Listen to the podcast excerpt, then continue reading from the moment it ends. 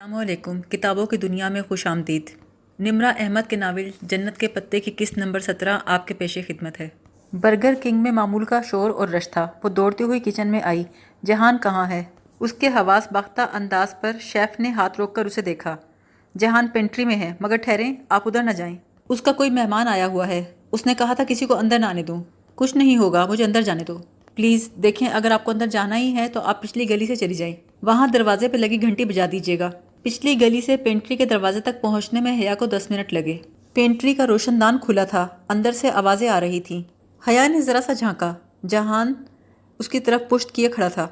آواز نیچی رکھو، یہ تمہارا ادلاڑ نہیں، جہاں میں تمہاری ساری بکواس چپ کر کے سنتا رہوں گا۔ یہ میری جگہ ہے۔ ہاں تمہاری جگہ، مت بھولو، یہ جگہ میں نے تمہیں دی تھی۔ جب تمہیں بیوقدا سے فرار ہو کر چھپنے کی جگہ چاہیے تھی۔ مگر تم دنیا کے سب سے بڑے احسان فراموش ہو، جہان۔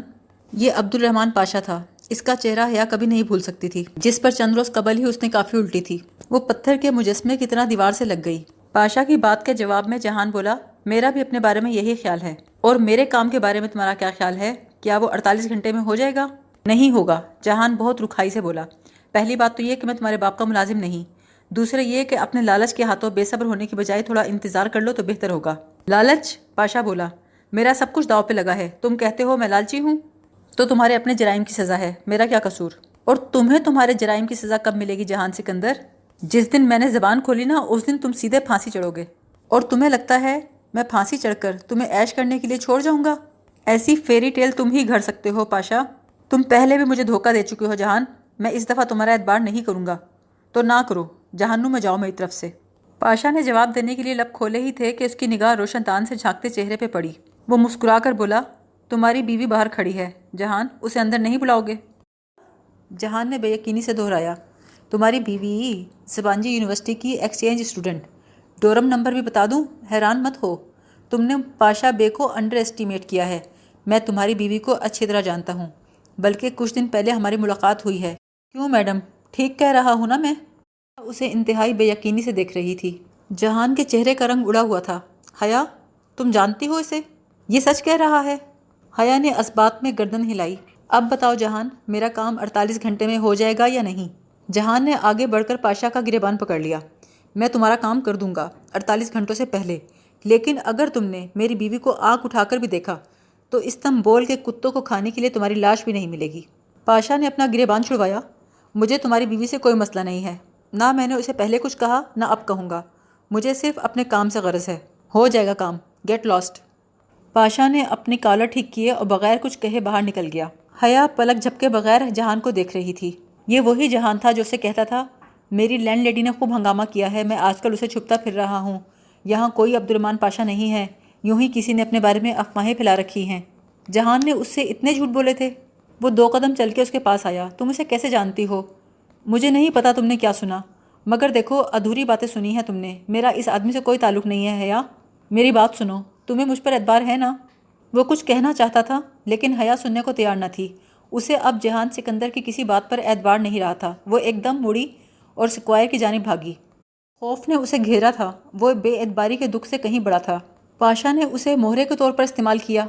بلیک میلنگ کے ہتھیار کے طور پر۔ یہ سب جرم کی دنیا کے ساتھی تھے۔ کرمنلز، اسے جلد از جلد پاکستان پہنچنا تھا۔ اس کا گھر دنیا میں اس کی واحد محفوظ پناہ گاہ تھی۔ مانجی پہنچی تو حالے نے اس سے اس کے رونے کی وجہ بہت بار پوچھی۔ تائے سامان پیک کرتی رہی۔ اسے اپنا آخری مہینہ پاکستان میں گزارنا تھا، نہ بیوکدا نہ لندن۔ پھر جولائی میں دو دن کے لیے آ کر وہ کلیئرنس کرا لے گی۔ فلائٹ رات کو ملی۔ تب تک ہر مرحلے پر حالے نے اس کی بہت مدد کی۔ سیبانجی کو وہ ایسے چھوڑے گی، اس نے کبھی نہیں سوچا تھا۔ سب کچھ ادھورا رہ گیا تھا۔ وہ لڑکا بھی کبھی نہیں ملا جو ڈی جے کو گڈ مارننگ کا جواب دیا کرتا تھا۔ وہ اس قدر ڈر گئی تھی کہ جلد سے جلد جانا چاہتی تھی۔ ایئرپورٹ پر بھی وہ بہت پریشان تھی۔ جب آفیسر نے اسے لیپ ٹاپ ہینڈ کیری میں رکھنے کو کہا تو وہ اڑ گئی۔ مجھے اتنا بھاری ہینڈ کیری نہیں اٹھانا۔ یہ اس کا آخری خراج تحسین تھا جو اس نے ڈی جے کو دیا۔ جب فلائٹ نے استنبول سے ٹیک آف کر لیا، اس کے دل کو ذرا سکون ملا۔ بس بہت ہو گئے ایڈونچر، بہت ہو گئے پزل۔ پزل کا سوچ کر وہ چوکی اسے پرس کھولا۔ وہ سارا دن اتنا پریشان رہی تھی کہ اسے بھول ہی گئی تھی۔ نہ جانے اس میں کیا تھا۔ اس نے سیاہ مخمل کی ڈبیا کو کھولا۔ یہ ایک چھوٹی سی فلیش ڈرائیو تھی۔ اس کا silver U S B plug چمک رہا تھا۔ حیا نے اچھمبے سے الٹ پلٹ کر اسے دیکھا۔ اس میں کیا ہو سکتا ہے بھلا؟ تصویریں ڈاکومنٹس اس کے اندر جو کچھ بھی تھا، وہ تب ہی کھلتا جب وہ اسے کسی کمپیوٹر سے منسلک کرتی۔ اور کمپیوٹر، وہ تو اس نے ایئرپورٹ پر ہینڈ کیری میں رکھنے سے انکار کر دیا تھا۔ اب اس میں جو کچھ بھی تھا، وہ گھر پہنچ کر ہی دیکھا جا سکتا تھا۔ اس نے flash drive U S B کو واپس ڈبیا میں رکھا اور احتیاط سے پرس کے اندرونی خانے میں رکھ دیا۔ صبح کے واقعات اور ہنگامہ خیزی نے اسے تھکا دیا تھا۔ جہان نے آج اسے بہت تکلیف دی تھی۔ اسے بے اعتباری کا دکھ زیادہ تھا یا خود کو جہان کے لیے بلیک میلنگ کا ہتھیار بنائے جانے کا خوف؟ وہ فیصلہ نہ کر سکی۔ البتہ ایک بات طے تھی۔ اگر پچھلے ان مہینوں میں اس نے کوئی درست فیصلہ کیا تھا، تو سب سے بہتر فیصلہ پاکستان واپس جانے کا تھا۔ اپنے گھر، باپ اور بھائی کے تحفظ سے بڑھ کر کچھ نہیں ہوتا۔ اسے ترکی اب بھی پسند تھا، مگر ترکی کے لوگوں سے اسے خوف آنے لگا تھا۔ بس بہت ہو گئے ایڈونچرز اس نے ہار مان لی تھی۔ شاید یہ جہان کے حق میں بھی بہتر تھا۔ اب کم از کم پاشا اسے حیا کی وجہ سے بلیک میل نہیں کر سکے گا۔ جہان سے ناراض ہونے کے باوجود بھی وہ اس کا بھلا ہی سوچ رہی تھی۔ عبد الرحمن اپنے اسٹڈی روم کی کھڑکی کے سامنے کھڑا گلی میں دیکھ رہا تھا۔ پتھریلی سڑک پر بگی سیاحوں کو لیے جا رہی تھی۔ ادالار کی سب سے شاہانہ سواری۔ مگر اسے کچھ بھی اچھا نہیں لگ رہا تھا۔ کھلے دروازے سے عائشہ اندر آئی۔ اس کے ہاتھ میں پرش پیالی تھی۔ ہلکی سی آواز کے ساتھ اس نے اسٹڈی ٹیبل پہ پیالی رکھی۔ عبد الرحمن تمہاری کافی۔ عبد الرحمن نے گردن موڑ کر اسے دیکھا۔ عائشہ کی آنکھوں سے لگ رہا تھا کہ رو کر آئی ہے۔ اس کا مطلب ہے آنے نے اسے مطلع کر دیا تھا اور وہ دکھی تھی۔ میں امید کرتا ہوں عائشہ، تم میرے ساتھ تعاون کرو گی۔ آنے کو ان کا بیٹا واپس مل رہا ہے۔ اس سے زیادہ خوشی ان کو کبھی نہیں مل سکتی۔ ان ماں بیٹے کے فیصلے میں ان کا ساتھ نہ دے کر تم ان کی خوشی ختم کر دو گی۔ مجھے یقین ہے تم ایسا ہرگز نہ کرو گی۔ عائشہ بولی، میں جانتی ہوں کہ مجھے اور بہارے کو وہیں رہنا ہے، جہاں آنے کو رہنا ہے۔ اگر وہ عدلاڑ نہیں آ سکتا، تو ضروری ہے کہ ہم سب یہاں سے چلے جائیں۔ میں رکاوٹ نہیں بنوں گی، میں نے پیکنگ کر لی ہے۔ کیا واقعی سب ویسا ہی ہوگا جیسا تم کہہ رہے تھے؟ ہاں عائشہ، تم جانتی ہو، میں دھوکہ نہیں دے سکتا۔ ٹھیک ہے، میں بہارے کو سمجھا لوں گی، وہ کوئی مسئلہ نہیں کرے گی۔ ہم خاموشی سے ترکی سے چلے جائیں گے جیسا تم چاہتے ہو۔ جب وہ چلی گئی تو عبد الرحمن بولا، بہارے گل، کیا تم میز کے نیچے سے نکلنا پسند کرو گی؟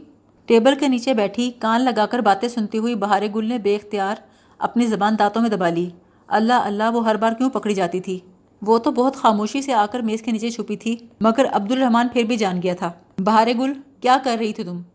بس یہ دیکھ رہی تھی کہ تمہاری میز نیچے سے کیسی لگتی ہے۔ جھاڑتی ہوئی اٹھی۔ میں ادھر بیٹھ جاؤں؟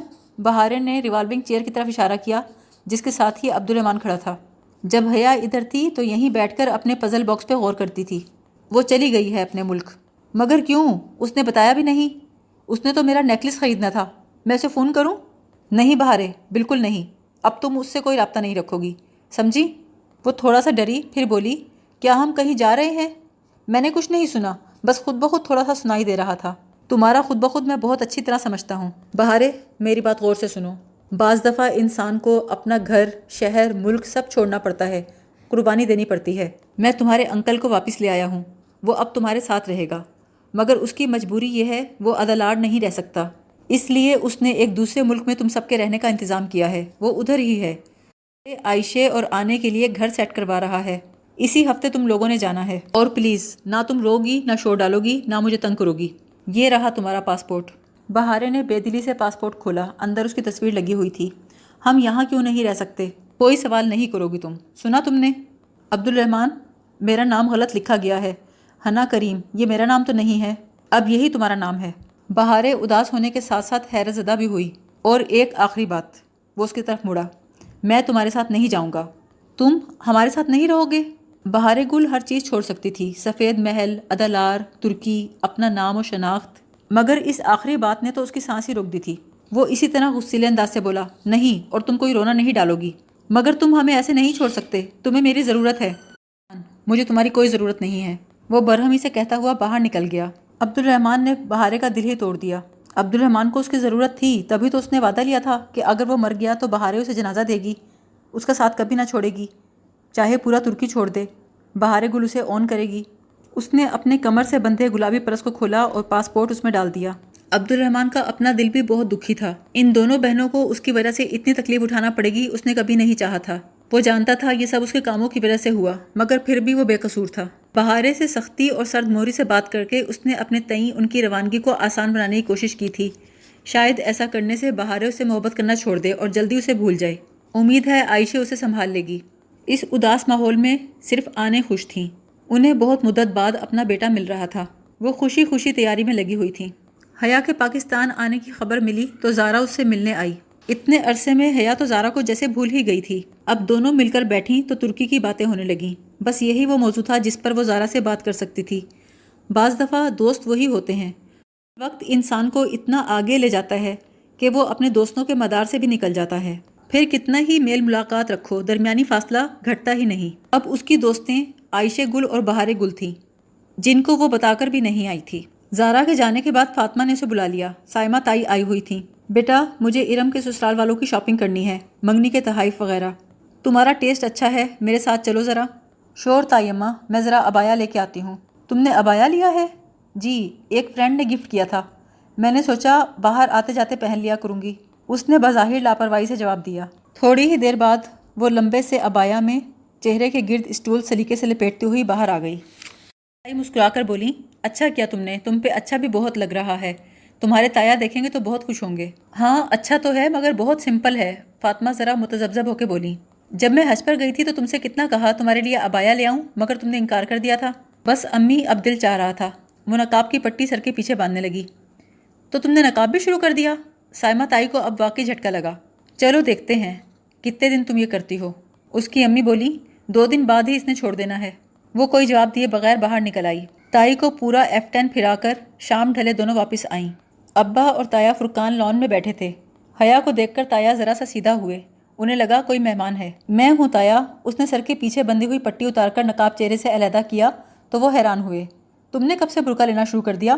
بس ایسے ہی ترکی میں شروع کیا تھا۔ اسے اچھا نہیں لگ رہا تھا کہ گھر کا ہر فرد اس کے برقعے کو ہی ڈسکس کر رہا تھا۔ مگر شاید وہ سب بھی حق بجانب تھے۔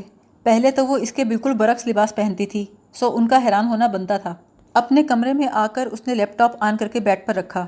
پرس میں سے مخملی ڈبی نکالی، فلیش ڈرائیو کا پلگ لیپ ٹاپ میں لگایا۔ روشن سکرین پر ایک پیغام لکھا ہوا آیا، جس کا لبے لباب یہ تھا، اس فائل پر ایک پاس ورڈ ہے۔ ورڈ درج کرنے کے لیے ایک ہی کوشش کی جا سکتی تھی۔ صحیح پاس ورڈ درج کیا تو فائل کھل جائے گی، غلط درج کیا تو فائل خود بخود ختم ہو جائے گی۔ پیغام چند لمحوں بعد ہی غائب ہو گیا۔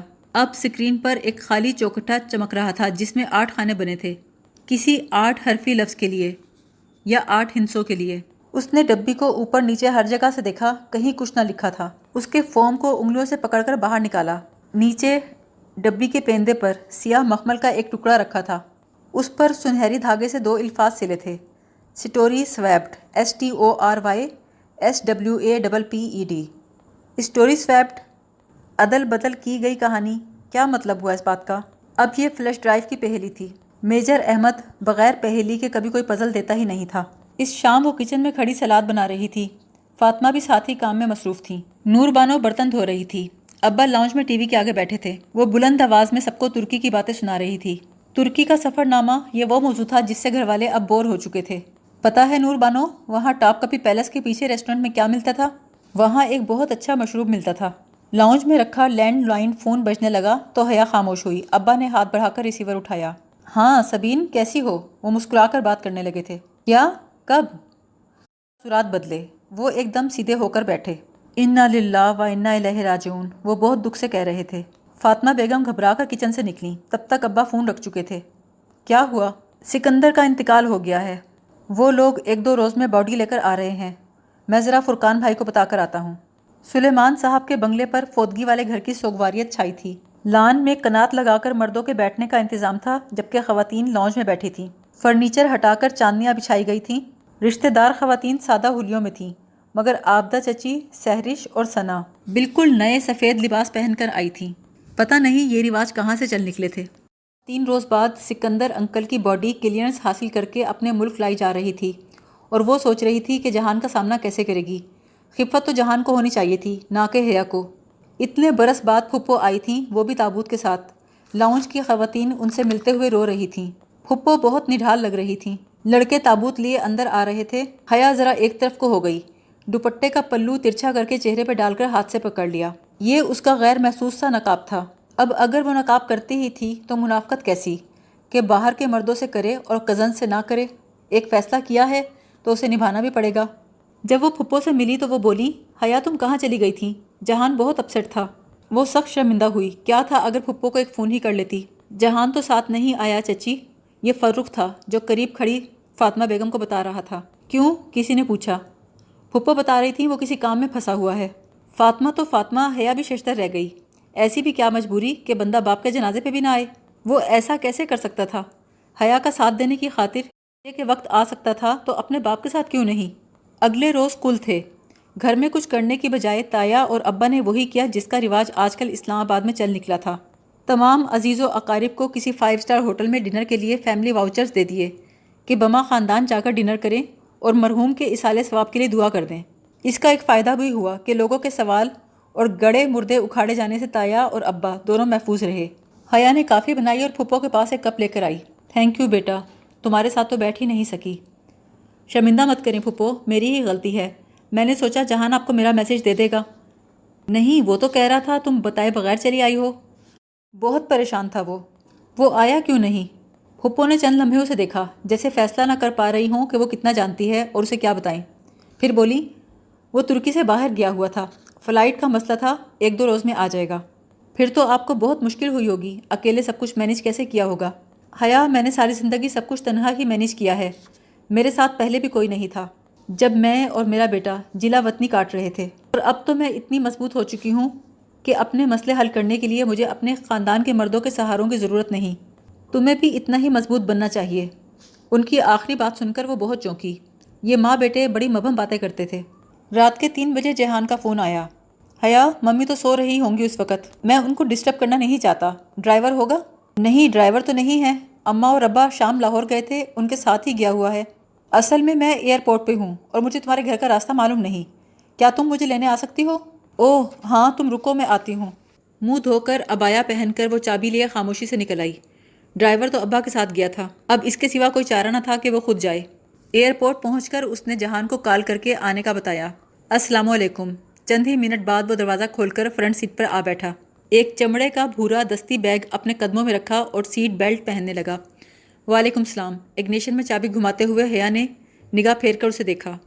وہ اسے پہلے سے کافی کمزور لگا۔ ممی، اٹھی تو نہیں؟ نہیں۔ تم آئے کیوں نہیں تھے؟ سب پوچھ رہے تھے۔ میں مصروف تھا۔ کیا تم مجھے پہلے قبرستان لے جا سکتی ہو؟ حیا نے سر ہلا دیا۔ قبرستان زیادہ دور نہ تھا۔ پھوپھا کی قبر آپ کے دادا کی قبر کے پاس ہی ہے۔ حیا نے اسے بتایا۔ احاطے میں جہان کے والد اور دادا کی قبریں دروازے کے ساتھ ہی تھیں۔ وہ ایک طرف کھڑی ہو گئی۔ جہان آہستہ آہستہ دونوں قبروں کے پاس آیا، پھر دھیرے سے سکندر شاہ کی قبر کے پاس بیٹھ گیا۔ کچھ دیر دونوں ہاتھ اٹھائے دعا مانگتا رہا۔ کافی دیر بعد اٹھ کر آیا تو حیا جانے کے لیے پلٹی۔ گھر آ کر حیا اسے صاف ستھرے گیسٹ روم میں لے آئی۔ کچھ کھاؤ گے؟ بس ایک کپ چائے دے دو۔ میرے سر میں بہت درد ہے۔ وہ آنکھوں پر بازو رکھ کر بیڈ پر نیم دراز ہو گیا۔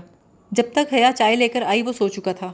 صبح ناشتے پر اس نے اپنی والدہ اور پھپھو کو جہان کے آنے کی اطلاع دی۔ اس کے آنے کا سن کر ان کے چہرے پہ چمک آ گئی، خوشگوار سی حیرت۔ اسے بڑی حیرت ہوئی۔ وہ باپ کے جنازے کے تیسرے دن پہنچ رہا تھا، مگر ادھر پھپھو کو کوئی ناراضگی نہ تھی۔ اس سپہر کو زارا پھر آ گئی۔ آج اس کا کچھ شاپنگ کا پلان تھا، مگر جب حیا ابایا پہن کر باہر آئی تو پھر سے ایکشن ری پلے شروع ہو گیا۔ تم نے ابایا کب سے شروع کر دیا؟ وہی حیرت، سوال، تفتیش، تشویش۔ لمبا اور جامع جواب دے کر بھی اسے لگا کہ زارا غیر مطمئن ہے اور غیر آرام دہ بھی۔ شاپنگ کرتے وقت، جوتے دیکھتے وقت، کپڑے نکلواتے وقت، حتیٰ کہ تہذیب بیکرز کے سامنے اس کوک کا سلش پیتے وقت بھی زارا بار بار غیر آرام دہ نگاہ اس پر ڈالتی۔ یار حیا چہرے سے تو اتار دو۔ زارا، میں تو بالکل کمفرٹیبل ہوں۔ اگر تم نہیں ہو تو بتاؤ۔ وہ حیا سلیمان تھی۔ عائشہ کی طرح ہر بات نرمی سے سہ جانے والوں میں سے نہیں تھی۔ جب وہ اپنے زمانہ جاہلیت کے لباس پر کسی کو بولنے کا موقع نہیں دیتی تھی، تو اب نقاب پر کیوں کسی کو بولنے دے؟ صرف حجابی لڑکی ہی کیوں صبر کرے؟ اس کی رائے میں بہت زیادہ چپ رہنے کو بھی کمزوری سمجھا جاتا تھا۔ نہیں نہیں، میں تو تمہارے لیے ہی کہہ رہی تھی۔ زارا ذرا بکھلا گئی تھی۔ وہ واپس آئی تو اس کا دل بوجھل سا تھا۔ زارا اور اس کا مدار اب مختلف ہو گیا تھا۔ رات کے کھانے پر ابا نے جہان سے پوچھا، کتنی چھٹی ہے تمہاری؟ کنفرم نہیں ہے ماموں۔ ایک ڈیڑھ ہفتے تو یہی ہوں۔ پھر شاید چلا جاؤں۔ سوچ رہا ہوں، ممی کو یہی اپارٹمنٹ لے دوں گا۔ تو جہان، آپ بھی یہیں شفٹ ہو جاؤ نا بیٹا۔ فاطمہ نے ذرا دبے دبے جوش سے کہا۔ اور ایک نظر سلیمان صاحب کو دیکھا۔ وہ بھی ذرا امید سے جہان کو دیکھنے لگے۔ وہی بیٹی کو اپنے قریب رکھنے کی خواہش۔ فاطمہ بیگم بولی، اور اپارٹمنٹ کی کیا ضرورت ہے؟ یہی گھر ہے سبین کا؟ جہان ہلکا سا مسکرایا۔ پورے دن میں وہ پہلی دفعہ مسکرایا تھا۔ رہنے دیں مامی، میرے نصیب میں پاکستان میں رہنا لکھا ہی نہیں ہے۔ اس کے چہرے پہ مسکراہٹ تھی اور چمک جو کبھی کبھی اس کے چہرے پہ نظر آتی تھی۔ خاص خاص موقع پر۔ خیر، کبھی نہ کبھی تو اس کی وجہ جان ہی لے گی۔ سر جھٹک کر کھانا کھانے لگی۔